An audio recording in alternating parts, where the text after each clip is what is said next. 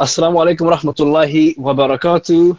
And welcome to the Unscripted Show. Today we're going to be talking about Prevent. We have a couple of guests. Our first guest is Sultana, who is an activist. Assalamu alaikum, Sultana. Wa alaikum salam. Our second guest is Shazana, another activist and who's somebody who's been doing a lot of really great work on uh, Prevent up in the blessed northern town of Sheffield. alaikum. Blessed indeed. Uh, so, Sultana, why, don't, why don't you get us uh, started by kind of talking about?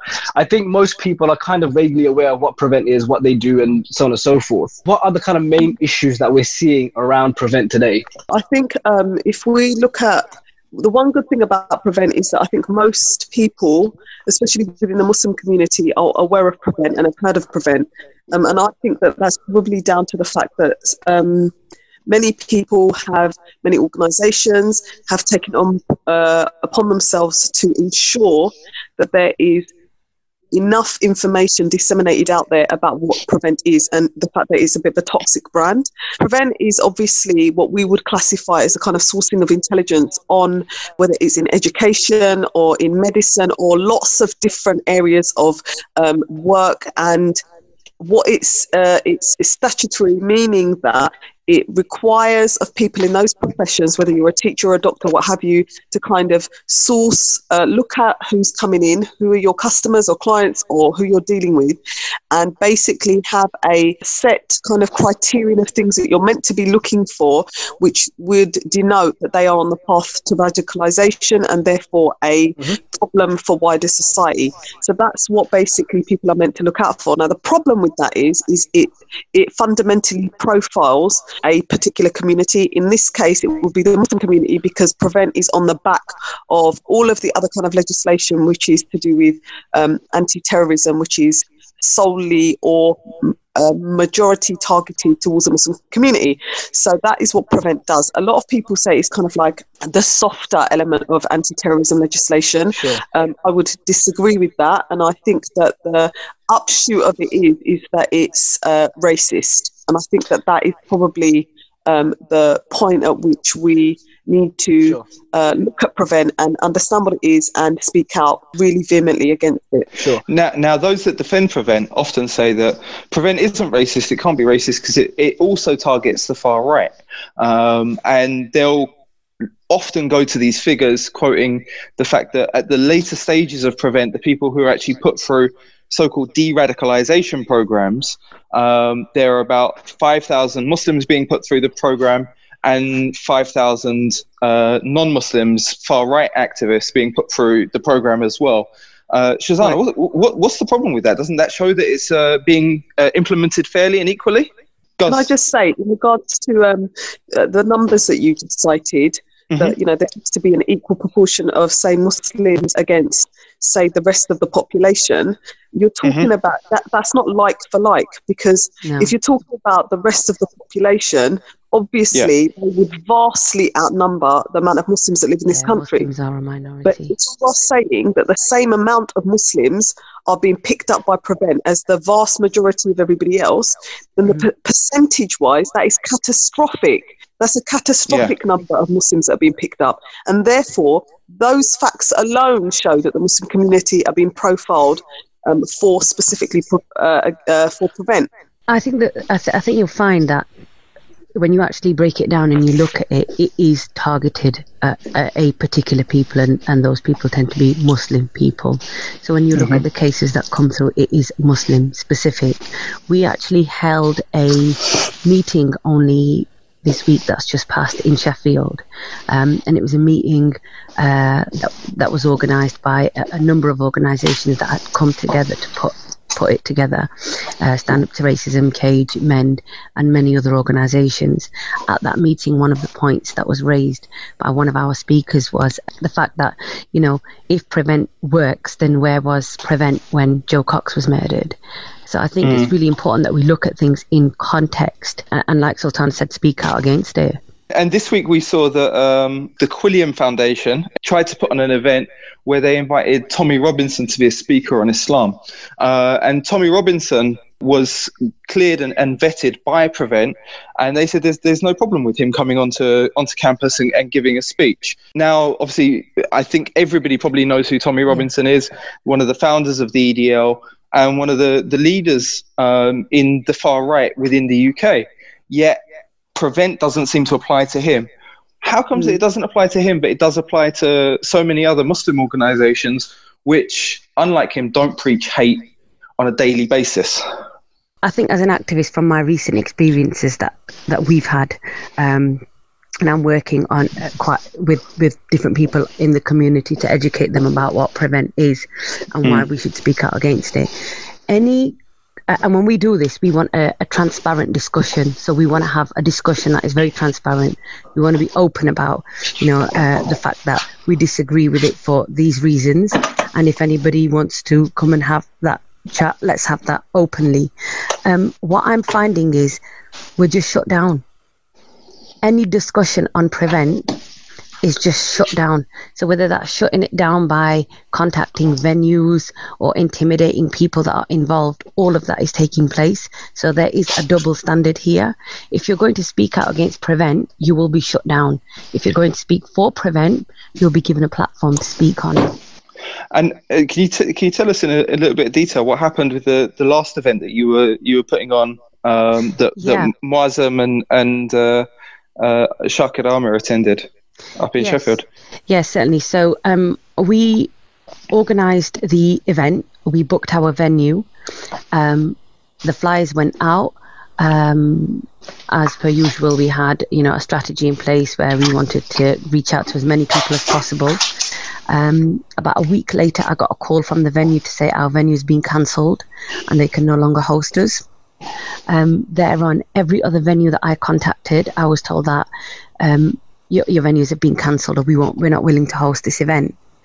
Um, it was difficult because although we were in dialogue and discussion with some of the mosques, they were afraid because Prevent Police had been around or called the masjids and intimidated them.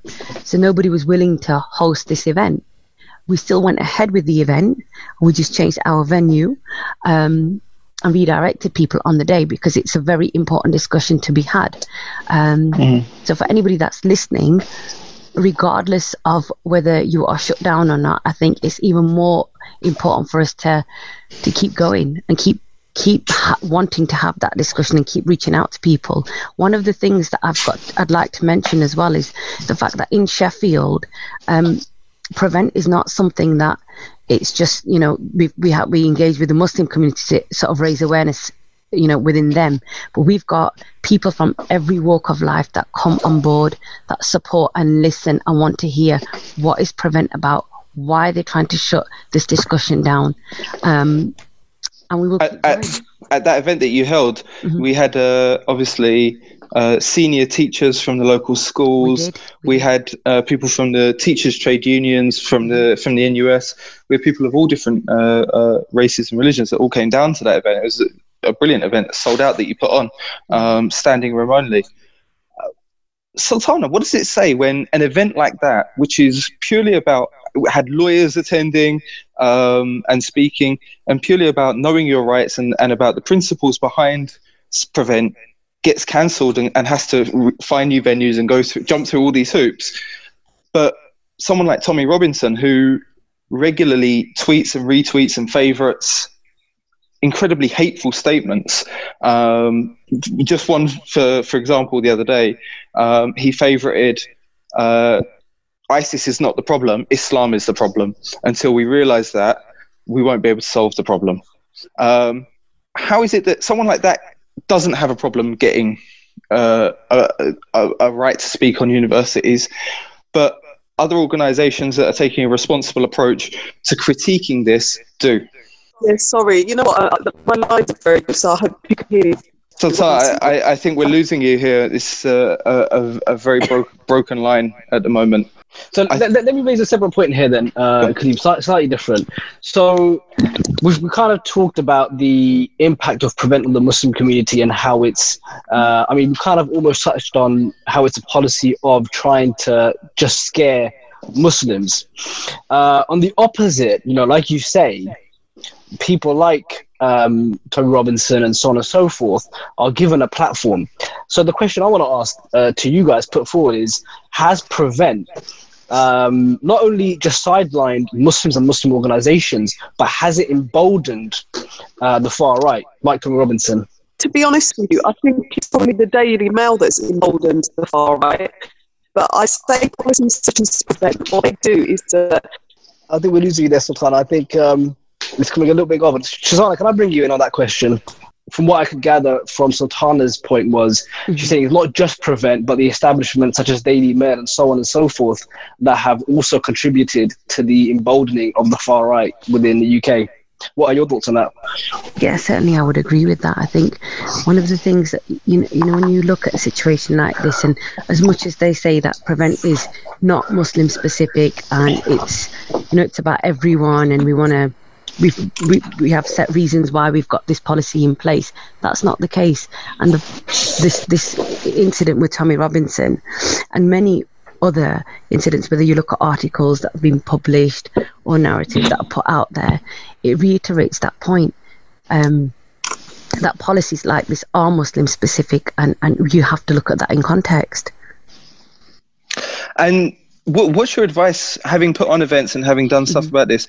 What's your event, uh, advice to, to Muslims who who uh, are affected by this legislation um, for people who maybe want to put on an event or people who have been yeah. uh, uh, targeted by by by prevent okay the thing with prevent is it's not just about targeting muslims i think prevent is far more damaging than that it is actually creating and breeding mistrust in communities um, in so many different ways um, it's creating fear on a whole nother level um, personally from the work that we're doing here, what I would say, if anybody's listening, is keep going, keep at it. They, the attempts to silence and shut down will continue, but you have to keep, keep, keep on trying. I mean, we've had meetings where you know some of the places of worship, uh, some of the mosques have not been willing to host, not because they don't support because they do support the work that I'm involved in and others are involved in. But the reason why they won't support or host an event like that is because they are scared. And I can understand that because when police have found or been around, it is incredibly intimidating. So we've had um, our our last event that we held. It was in a church. Um, you know, so we reach out to to, to, different people, um, and that that is really really important as well. Um, so a number of things really. Um, firstly, I think it's really important to, to reach out to different people and, and build that network and build that support. Secondly, we need consistency in that. So it's not enough to just have an event but you need to follow that up with another event mm-hmm. and community meetings and seminars to raise awareness, have a strategy to look at ways in which you can support people that are affected by Prevent and also ways in which you can move forward as a community. It's funny that you should mention the churches. Uh, Shakir Amir uh, mm. mentioned that uh, it, it, often it's churches that are more brave to speak out against these sorts of things yeah. than than even our mosques are. Yes. Um, our mosques are sort of cowering in fear, as it were, and uh, the churches are actually coming up and saying that these things are wrong and Muslims should be given a, a voice to speak, yeah. um, and inviting us to come to their their venues. Uh, Sultana, what what are the sort sort of effects long term that we, we're seeing on the Muslim community of this increased scrutiny and and and um, as Shazana was explaining, this feeling of, of, constantly being under the spotlight. What what can we expect from that in the long run for Muslims? What will that do to them and, and their own vision of identity? Yeah, I think one of the things that is already starting to do is making them feel that they are not, uh, they they do not feel and parcel of British society. They feel like the fifth column. They feel like probably how many people um, from black communities felt um, in the 70s in this country, in the 60s in this country. They feel completely marginalized. And what that can do is that that creates a culture of fear, that creates a culture of, like Shazana was saying, a culture of distrust. It creates a psycho, the, um, the long term psychological impact of that is that people will fundamentally, because of the toxic nature of something such as prevent and its corrosive kind of uh, long-term effects, they people will not operate in a way that they feel that they want to be part and parcel of society and that they want because they fundamentally believe that the society isn't looking out for them. And for any society to function, you need to have um, uh, you know an attitude where everybody feels part you know they they they want to partake in society because they feel that there's a, you know they have a stake in society. If the muslim community who've been here for hundreds of years don't feel like that anymore because of these corrosive policies you know that doesn't look um, it doesn't it doesn't look good. What that means is that the Muslim community will then start to kind of fragment off and maybe feel that it needs to kind of look after itself. It doesn't necessarily mean that it's going to radicalize anyone further, but it, you know, instilling that level of fear is going to make people give up. It's not going to make people want to kind of you know push themselves aspirationally in terms of jobs and all of those other things education mm. and what have you that is long-term effect and that is not me you know that's not a kind of uh, you know a conspiracy theory or uh, you know just kind of it's a hysterical outlook that is in mm. essence what these kind of policies do because you are profiling people you're profiling their identity and their sense of self and who they how they see themselves in society and given the fact that the muslim community in this country donkey's years. We are the fabric of this society. We have worked, you know, damn hard to kind of be part and parcel of society, build it up, um, you know, build up the economy of the society. And really, with all the ethnic minorities and many refugees, British society would not function. So it is a ludicrous to think that these kind of policies can have any kind of positive impact on a society which is so integrated and so integral to the very fabric of British life. And I think that therefore it is um, problematic not only for the Muslim community but for the government to proceed with such a policy because they are just shooting themselves in the foot. They're looking at something which is going to marginalize Muslims, is going to anger them, that they you know, are not being treated fairly, that this is racist in every shape and form, and therefore they are going to kind of you know that they're going to kind of look in they're going to become more insular and look inward. That's not what we want. What we want to do is be hopeful that such policies because of their corrosive nature much like the election of donald trump you know what they do is that they have a galvanizing effect on the, the muslim community with the larger community like shazana is doing up north. And therefore they will speak out against policies such as prevent. In the borough that I come from, that's exactly what's going on. Thank God that Muslims and Muslims, I, mm. I attended a meeting yesterday with members of the NUT. They're going to be holding an event on the 2nd of March in Redbridge, which is specifically targeted at about you know what, what the world will look like for refugees and Muslims in a post-Trump, post-Brexit era, and that we need to stand together and speak out against it. And I think that that can only be a good thing. And I would encourage the Muslim community wholeheartedly to get behind those kind of things because, you know, we do need part of our communities to also say, no, this is wrong and it's wrong for everyone. I think that's such a, a, a brilliant point there about standing up uh, and being brave uh, and being proactive as well. Yeah. Um, and there is one good thing that comes out of, of Prevent. Maybe it will be the fact that Muslims um, stop bickering about our own small differences um, yeah. between between each other, and realize that there's there's a bigger thing that we all need to be working together to to protect our children for for in the in the in the future. Can I just um, add to um, that as well? Go on. You know, with regards to obviously, it's really important. I think that must, the Muslim community come on board and support in whatever way they can. And everybody's support will be different. But also for activists as well to not give up and not become fatigued. That's really important. Sometimes I liaise with people in the community or, or the mosques and I may not get a response or I may get some words of support or the odd text here and there. But I think it's really important that we maintain that consistency in being there with the community and saying, look, we can do this together. I think that's, a really important point there. I think that's that's in, in, incredibly powerful. Um, Sultana, I just want to ask one more question. Uh, we, are sort of running running out of time, but uh, I just want to get your thoughts on a, a, so-called Muslim organization inviting someone like Tommy Robinson down as a as a guest speaker to a, a university.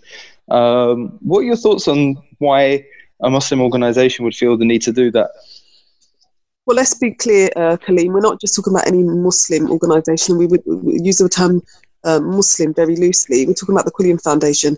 And if the Quilliam Foundation wanted to bring um, I don't know anyone. They could bring Nigel Farage to talk about Islam. That's really no problem for the Muslim community because they don't really give them any leadership. Um, I, think it says, you know, to be honest with you, uh, the, the Quilliam Foundation are the Quilliam Foundation. So therefore, in terms of who they bring and the kind of uh, people that they bring to talk about uh, experts on Islam, um, maybe the, these people are far more experts than they are on Islam. So uh, bring it on. If they want to bring Tommy Robinson to come and talk about Islam, and no doubt for him to bash Islam, because obviously they managed to, um, you know, to, to de, radicalize him from his extremist views. Um, in his past life, then so be it. Um, I think it's nothing. Is uh, you know, is water off a duck's back with regards to the Muslim community they won't be turning up. I don't think that they're going to be that bothered. And we will just watch on and watch them carry on getting government funding or wherever they do. And obviously being rejected by the Muslim community at large. They have nothing to offer. And, you know, sooner or later they just wither out and, you know, go and set up something else and call themselves some other fancy name. So that's about the extent that I think about the Quilliam Foundation, to be frank. Thank you very much. Well, uh, sadly, our time here has come to an end. We're, we're running out of time now. Um, I'd like to take a take a, t- a second here to thank our guests, uh, Sultana and Shazana. Um, a few technical issues aside, I think we had an amazing conversation. I really want to thank both of them for giving us their time. Um, both these women do amazing work um, in the community at the grassroots level um, in the north and the south of the country. Um, and inshallah, everybody should be making dua for them uh, and, and for their success because they really are uh, real leaders amongst our community. Um, and on a last note from myself and Nadim, I think it's very important that everybody realizes that we should be brave in the face of prevent. Uh, we shouldn't let it kowtow us. We shouldn't let it mm-hmm. uh, uh, affect the way we raise our children or tell our children what they shouldn't be saying in school. Um, the the fact of the matter is that no matter what happens, there will be people that will stand with you if anything comes from prevent. And we have to be confident. We have to be brave in the face of these sorts of things. Um, mm-hmm. Now, especially, is the time for courage. Nadim, last thirty seconds. Absolutely, I think um, you know there's some very very key points made there. Uh, in particular, the points about um, you know the historic nature of Prevent and its kind of predecessor policies, which we don't have time to go into uh, much detail now. We've seen them come and go. Um, and it's what you say. It's courage uh, in standing up to these policies, making sure that we don't uh, let go of our identities. Our identities are so so important and vital to us. If we uh, allow ourselves to be identified by the state or extremists on the right or Quilliam or whoever it is, we've lost that battle. We really need to make sure that we are able to go out there with a strong identity that we have determined for ourselves. Um, and uh, like you say, Jazakallah khairan to uh, both our guests, Shazana and uh, Sultana. And hopefully we'll have you guys on uh, on again. Uh, and that's it, I think. Uh, Assalamu alaikum from this episode. Stay tuned. Uh, like, subscribe, and share all that good stuff. Assalamu alaikum wa rahmatullahi wa barakatuh.